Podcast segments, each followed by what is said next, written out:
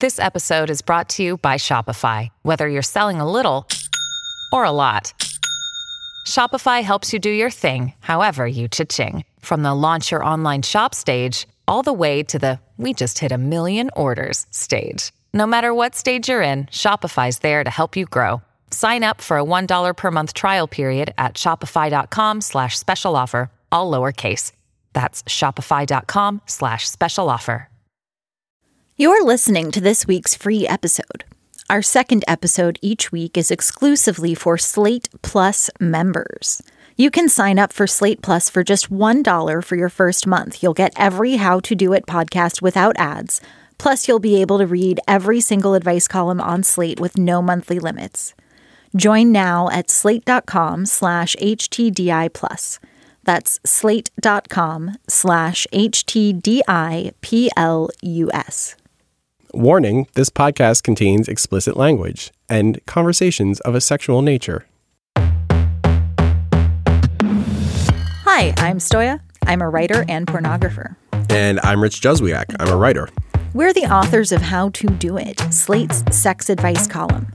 This is our new podcast where we answer brand new letters about all your sex and relationship issues twice a week. You can ask us anything about sex, anything. We're here to help. You know, I sometimes talk about romantic partners. I frequently talk about my own experience with sex work. And sometimes I'll throw in a personal anecdote if we're talking about like the spatial geometry. Mm. But when it comes to relationships, mostly what I draw on is my relationship with Steve Yes. My completely platonic roommate of almost a decade. Always platonic? There was there any ever romantic? Always platonic. Wow. When we met, he'd been happily married for 15 years uh-huh. and was just excited to photograph pornography. Uh-huh. Now he's divorced and we live together full time. Right. And that was not quite what I signed up for, but now that I've adjusted to it, it's quite nice. And so I am very partial to people carving out their own relationship structures and webs of support. Yes. And what I've noticed is that it's like carving in butter, kind of, because it's always changing and kind of melting. And I feel like in order to sustain the relationship, you have to be open to that kind of change. I know people need people have boundaries and they need limits and they need to really understand what it is that we're doing. But I find particularly in a non non-monogamous structure with my boyfriend that like rules might come up or vetoes and hard stops and I think in order to allow the relationship to keep flourishing, you really at least have to contend with that. Even if you don't agree with this rule that's being imposed or whatever, it always warrants a discussion. Mm-hmm. And you should find yourself at the end of that discussion with your partner on some kind of common ground in order to move forward. Yeah. So, one of our questions this week concerns the kind of shifting nature of relationships and how maybe what you get, maybe how you feel isn't exactly how you thought you'd feel given the situation that you've set up for yourself and what to do about that. Yeah, so let's dig in. Let's do it. Dear How to Do It, my partner, Sam, and I have been together over three years, and for almost two now, we haven't had sex together. I already had a low sex drive, but I gradually lost interest and still don't really know why. I was just happier without it. I expected Sam to leave, but eventually I became friends with Jess. When I realized Sam liked her as well, I discussed a potential solution with them. They could start to have sex if me and Sam could still be together. They were unsure, but finally agreed. That was last year, and I didn't expect it to work this well. When quarantine began, she moved in, and the three of us have been so happy. The issue is this. From the beginning, we decided to be open about their sex life, and while it was initially awkward, it's now completely normal. But recently I've noticed I'm actually getting turned on by these conversations. They have a much more intense connection than me and Sam did. And if I know they're having sex, I've started listening in. They know and are not bothered I can hear, but don't know I'm actively listening. I find myself wanting what they have. But one of the main reasons Jess is here is because I wouldn't be sexually involved. Sam respects that. He's super affectionate with both of us and regularly kisses me. But anything sexual belongs to Jess. I dropped a hint to Sam the other day, saying that I thought I would enjoy trying something they'd done. But he didn't bite. I felt so embarrassed. How do I talk to them about this? I don't want to change anything, but I want to start having sex with my partner again. Signed, want to get back in the sack. Gotta just sort of escalate the conversation then. If dropping a hint didn't work, then maybe something more straightforward is the track to take. Yeah, I felt so embarrassed. Plus, I don't want to change anything, but I want to start having sex with my partner again. To have sex with your partner again would change things. Yeah. Changing things is a risk. It might not work. You might not be able to go back to the way it is now. And you will probably be embarrassed at least once, more likely multiple times, and learning how to experience being embarrassed and tolerate it will serve you very well. What I'm getting is this. They're like right about to take the next step and we're watching the process of evolution and growth happening. And it is scary and intimidating but this is how you move forward. And even if it doesn't kind of work out with this relationship there is absolutely nothing wrong with setting yourself up for something that you then realize, oh, I actually don't want it that way exactly, or I want more of that, or that has kind of led me on this different path. I mean, you can see where this is coming from. And it's like this writer has found their way back to sort of their sexuality with their partner through this unconventional arrangement. And it might not work out, but there is something beautiful about that. Uh, and sexuality changes. Yeah. Over the course of the lifetime, we are sometimes only interested in sex with ourselves. Sometimes we're only interested in sex with other people or one specific other person. Sometimes we're not interested in sex at all. And most people go through all of those at some point. Right. So, like, it makes perfect sense to me that they didn't want sex for a couple of years and now they do. And maybe that's their sexuality shifting. Maybe that's the thruple form. Mm-hmm.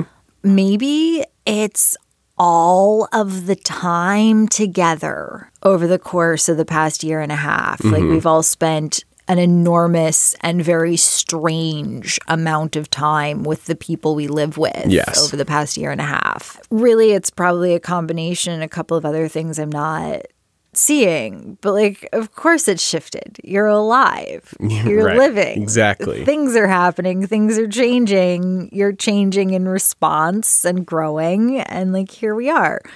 So even if they don't say anything, change is going to happen. Yes. And, you know, uh, brace yourself for the kind of worst case scenario, which is Jess and Sam like their sexual relationship the way that it is, and they don't want a third, and everybody is more or less happy given this arrangement.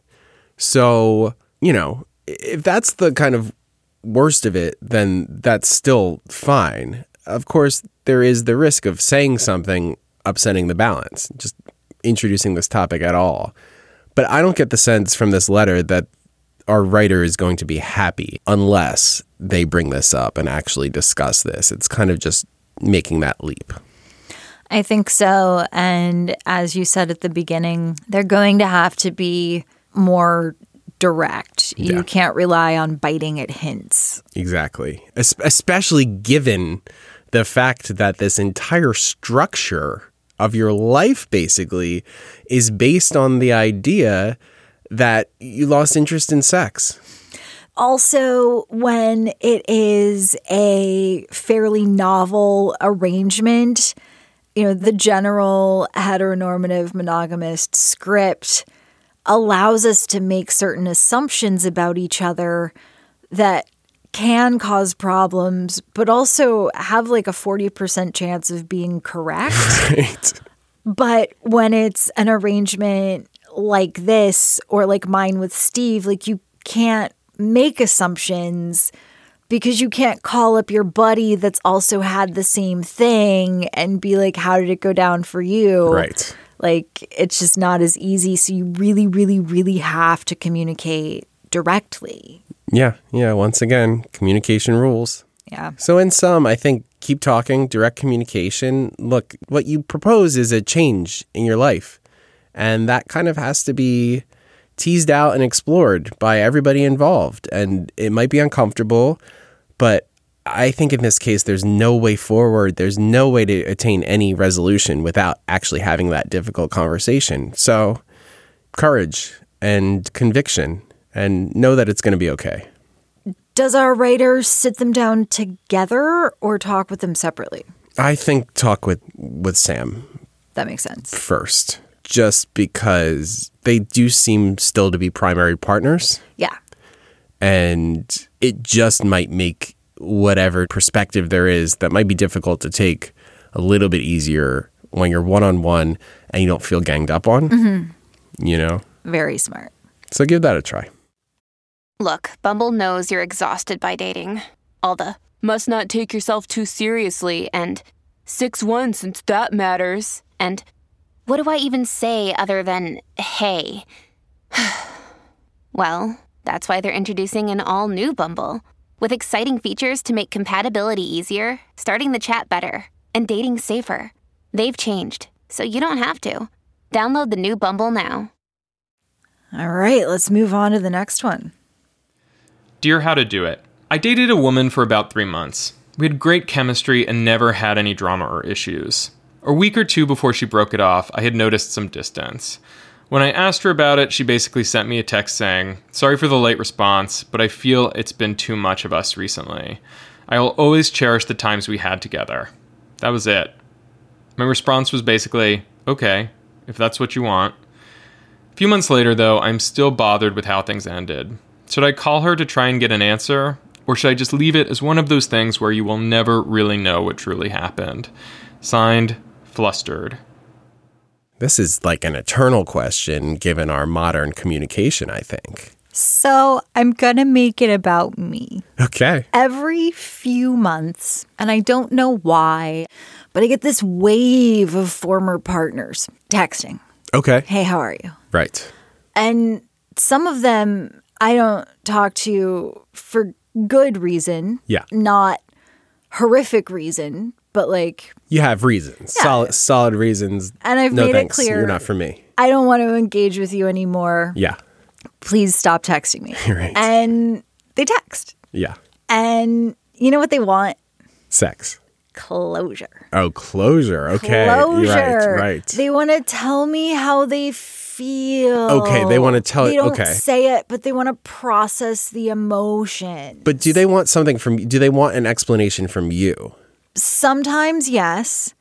Sometimes they want to express. Right. So I am bumping the letter writer out of the questing seat and saying, at what point is it reasonable to be like, okay, we're done here? Right. Like, there's no revisiting, there's no rehashing, there's no explaining, there's no listening.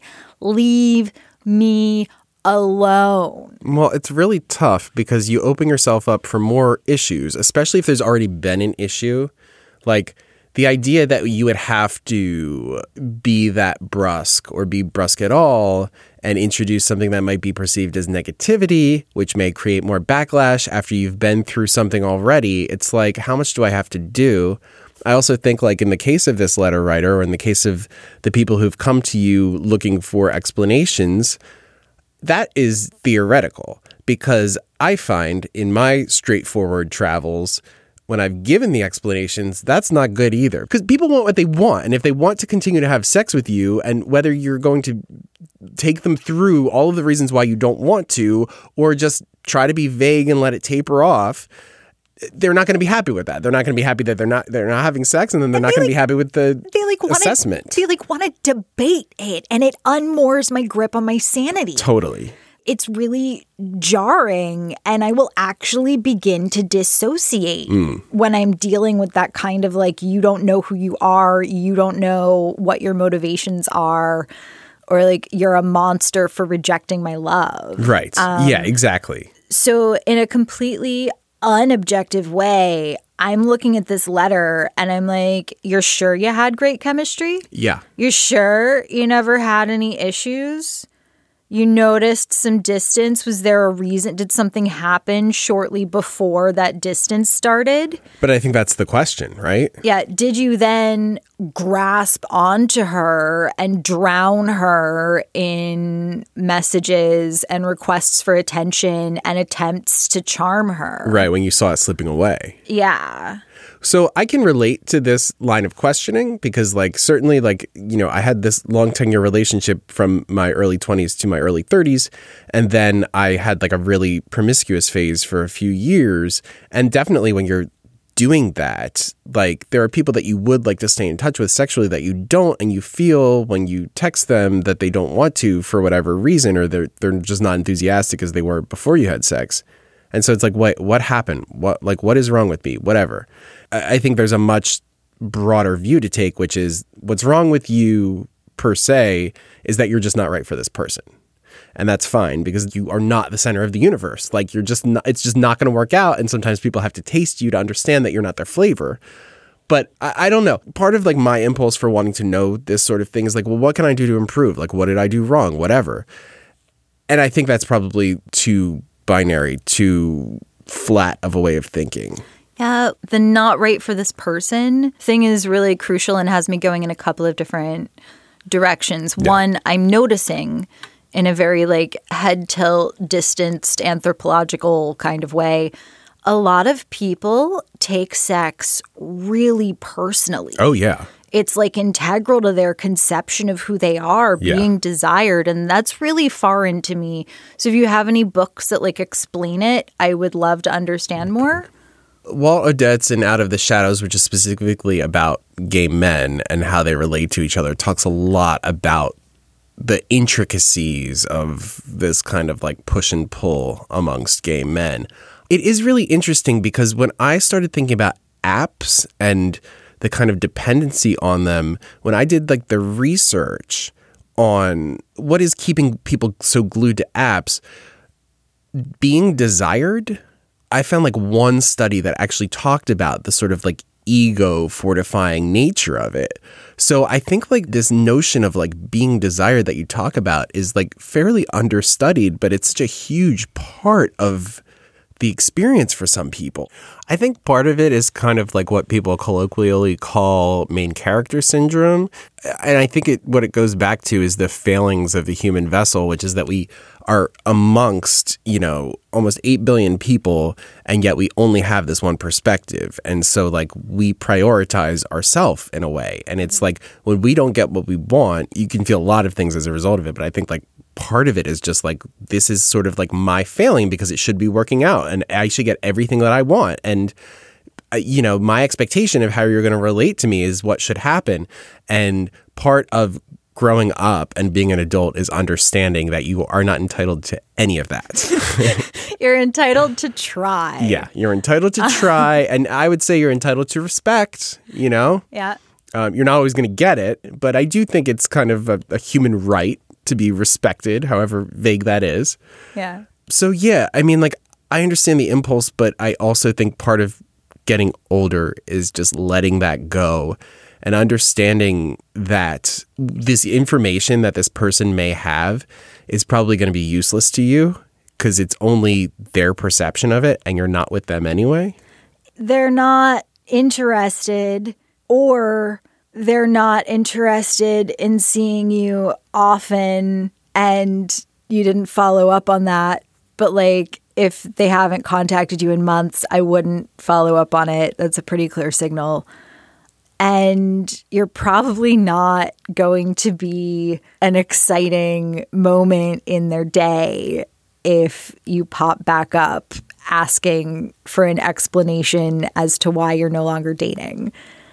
It's sort of like street harassment in that, hey, baby, why don't you smile terrifies me hmm. because sometimes it escalates five steps and gets mm-hmm. dangerous. Hey, why did we ever break up? Frequently escalates to this bizarre situation where you're communicating A, B, and C weren't a match, and they're arguing and insisting that they can change, and it's just very strange and distressing.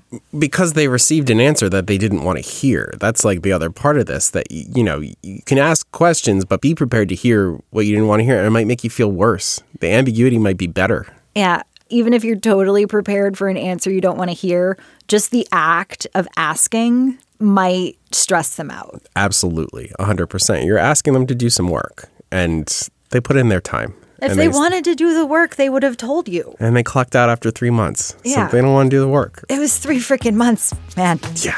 Three months.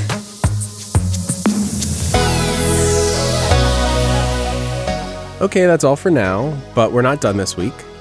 On this week's second episode, exclusively for Slate Plus members, we hear from a letter writer who's got a particular sexual connection to a thing. How unusual is it? To put it in context, I like wearing silk panties. Yes. In a way that makes me feel like it's possibly sex time. Right. To hear that discussion in tomorrow's episode, sign up for Slate Plus at slate.com slash HTDI plus. If you're in need of sex advice from Rich and me, you can write to how to do it at slate.com slash how to do it. Or you can leave us a voicemail at 347 640 4025 and we may use it on the show. That's 347 640 4025 and slate.com slash how to do it. Remember, this is anonymous and nothing is too small or embarrassing. Our show is produced by Chow Tu. How to Do It's editor is Jeffrey Bloomer. Our letter readers are Shasha Leonard and Benjamin Frisch. Thanks for listening, and we'll talk to you next time.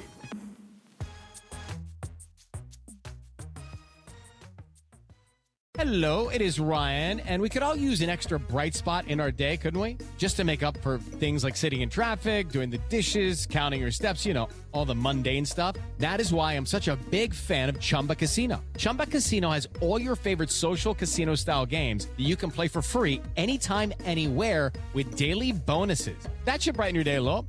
Actually, a lot. So sign up now at chumbacasino.com. That's chumbacasino.com. No purchase necessary. Group. Void were prohibited by law. See terms and conditions. 18 plus.